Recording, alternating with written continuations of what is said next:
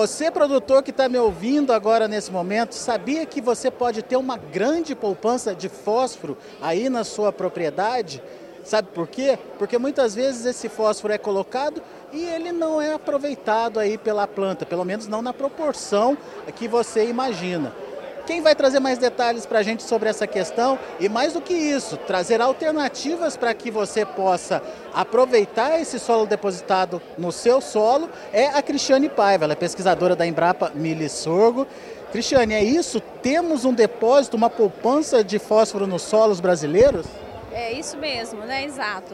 É, os nossos solos eles têm uma característica química e mineralógica, onde que as nossas argilas né, e a constituição de óxidos de ferro e alumínio tendem a prender o fosfato que é jogado e lançado pela agricultura em forma de adubos. Né?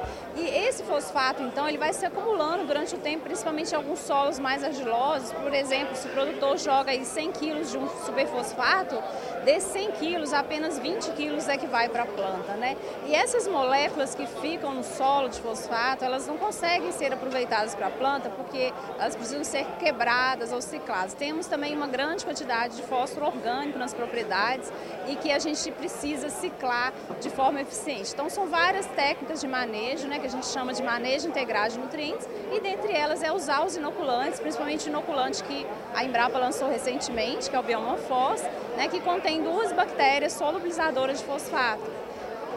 Isso é consequência de uma pesquisa de muito tempo tentando descobrir quais são essas bactérias mais é, eficientes, digamos, para quebrar essas moléculas. Isso mesmo, né? São bactérias que vieram de uma pesquisa de 18 anos, né? Iniciamos os trabalhos em 2002, onde coletamos diversas amostras de solo próximas da raiz de milho e soja em vários locais do país, áreas de, de lavoura, né? Já tradicionais, e montamos uma coleção que a gente chama de micro-organismos potenciais de solubilização de fosfato. Desses 450 micro-organismos que tínhamos, mais ou menos, nós selecionamos essas duas. A partir de testes de bancada, né, que chamamos, que são os testes de eficiência é, dentro da, da, das, das propriedades de in vitro, né, as, dessas bactérias, e aí, assim, nós fomos testar nas plantas, né, em caso de vegetação, depois no campo, até chegarmos aí a uma parceria também público-privada com a Simbiose Bioma, onde a gente conseguiu testar em vários locais no Brasil, em áreas comerciais, e ter uma formulação industrial. Né? Então, hoje aí a gente tem para o produtor uma alternativa, uma, uma, uma nova ferramenta de manejo para o fósforo. Né? Ele tem em mãos algo que ele pode aproveitar de maneira mais eficiente o seu adubo que custa caro. Isso implica em aumento de produtividade, né? Porque se você aumenta a absorção de fósforo, melhora a nutrição fosfatada, a gente vai ganhar em produtividade. Já já a gente fala disso, produtividade que é importante para o produtor. Mas eu queria entender o que, que esse, esses agentes biológicos fazem, como é que eles atuam ali é, nesse solo que tem essa reserva. Exato. Então são bactérias promotoras de crescimento com foco em fósforo, certo? Então elas possuem mecanismos como a alta liberação de enzimas e ácidos orgânicos, polissacarídeos que atuam na região da raiz, aumentando a capacidade é, de é, solubilização do fósforo ali nessa região da raiz. É, dessa forma, né, essas bactérias elas vão melhorar também e aumentar a área de absorção das raízes, né? Então elas estimulam as raízes a produzirem mais raízes finas e aí ela tem maior capacidade de alcançar esse fósforo que fica muito preso no solo. E essas substâncias também vão ativar aquele fósforo que estava então é, fixado nas partículas. Então você contribui com substâncias e bactérias benéficas que já existem na natureza, porque, por exemplo, numa mata, numa floresta, toda a ciclagem de fósforo é realizada pelos micro-organismos solubilizadores de fosfato. Né? Então é algo que nós trouxemos de modelo como a natureza para o produtor como produto biológico, que é o inoculante biomafos. E que percentual é, de, de é, vamos de novo, que percentual eu consigo resgatar desse fósforo retido?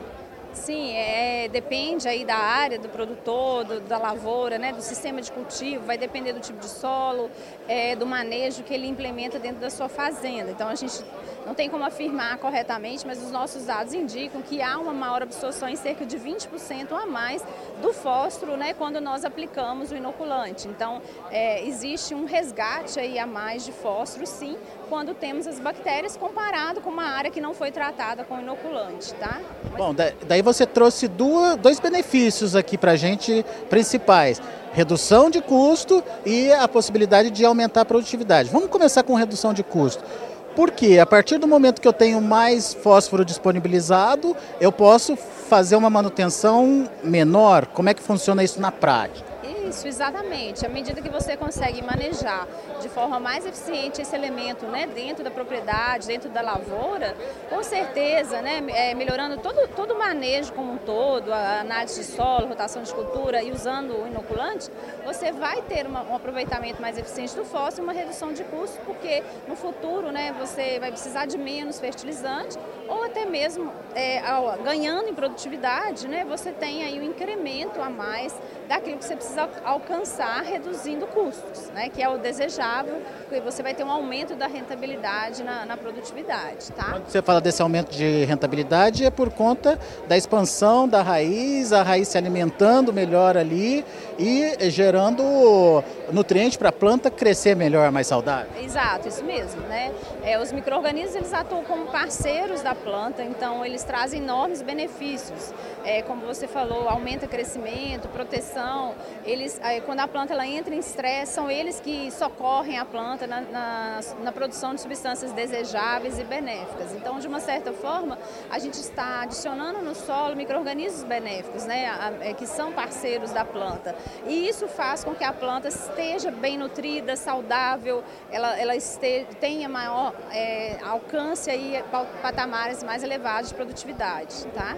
A gente entendeu como é que funciona, mas como é que se aplica? A gente está trabalhando com agentes vivos ali. Em que momento deve ser aplicado? Quais os cuidados precisa ter? Enfim, qual é o caminho das pedras? É, excelente pergunta, né? Por se tratar de um produto biológico, como você disse, com células vivas, é, o produtor deve aplicar, ele é um inoculante líquido, né? Na, no, no, plantio, na hora que ele for plantar, ele aplica na semente, mistura na semente de forma com a dose recomendada para né, a cultura e a área, e aí ele vai plantar, né?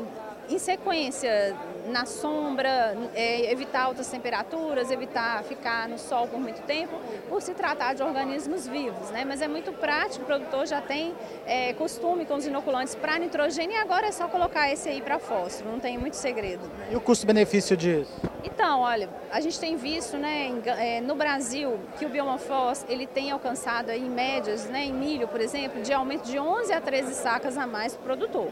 E ele vai custar é, menos aí, né, é, o que? De duas sacas de milho. No caso da soja, ele tem, a gente tem uma média no país de cinco sacas, cinco sacas e meias a mais quando o produtor usa o biomorfose. Ele vai, vai custar nenhuma saca de soja, então ele ganha aí quatro sacas. Então é, é, é uma tecnologia que o produtor só tem a ganhar. Né? O custo dela, é, em termos de ganhos, né, como você disse, custo-benefício é alto.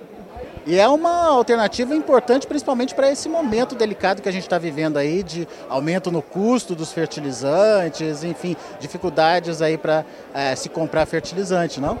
É, exatamente. Por isso a Embrapa ela vem trabalhando nessa pesquisa há anos, porque isso já era previsto, né? Nós temos uma alta dependência externa de fertilizantes. No caso do fósforo, a gente importa 70% do fósforo que é consumido. E agora, em virtude dessa guerra aí na, né, na, na Rússia, e se, tivermos também algum conflito em Marrocos, por exemplo, ou seja, essas minas de fosfato, elas estão em áreas de conflito. E, além disso, a gente fica dependente da balança comercial do dólar né, e vulnerável. Então, a tendência é que o produtor tenha sempre é, custos elevados com relação aos fertilizantes e principalmente os fosfatados. Né? Então, nesse caso, né, a gente tem uma alternativa, tendo um produto biológico que pode ser usado junto com fertilizante, é, nós só temos a ganhar aí, diante dessa crise que estamos enfrentando. Né? Muito bem, tá então mais uma dica para você, produtor, dica que vem aqui da Famato Embrapa Show, uh, tecnologias que podem ser utilizadas para reduzir custo, para ampliar produtividade no campo e a utilização dos biológicos vem chegando para ficar mesmo na agricultura brasileira, não resta dúvida. Daqui a pouco a gente volta com mais informações e outros destaques para você. Se inscreva em nossas mídias sociais no Facebook Notícias Agrícolas, no Instagram arroba Notícias Agrícolas e em nosso Twitter arroba Norteagri. E para não perder nenhum vídeo, não se esqueça de nos acompanhar no YouTube e na Twitch Notícias Agrícolas Oficial.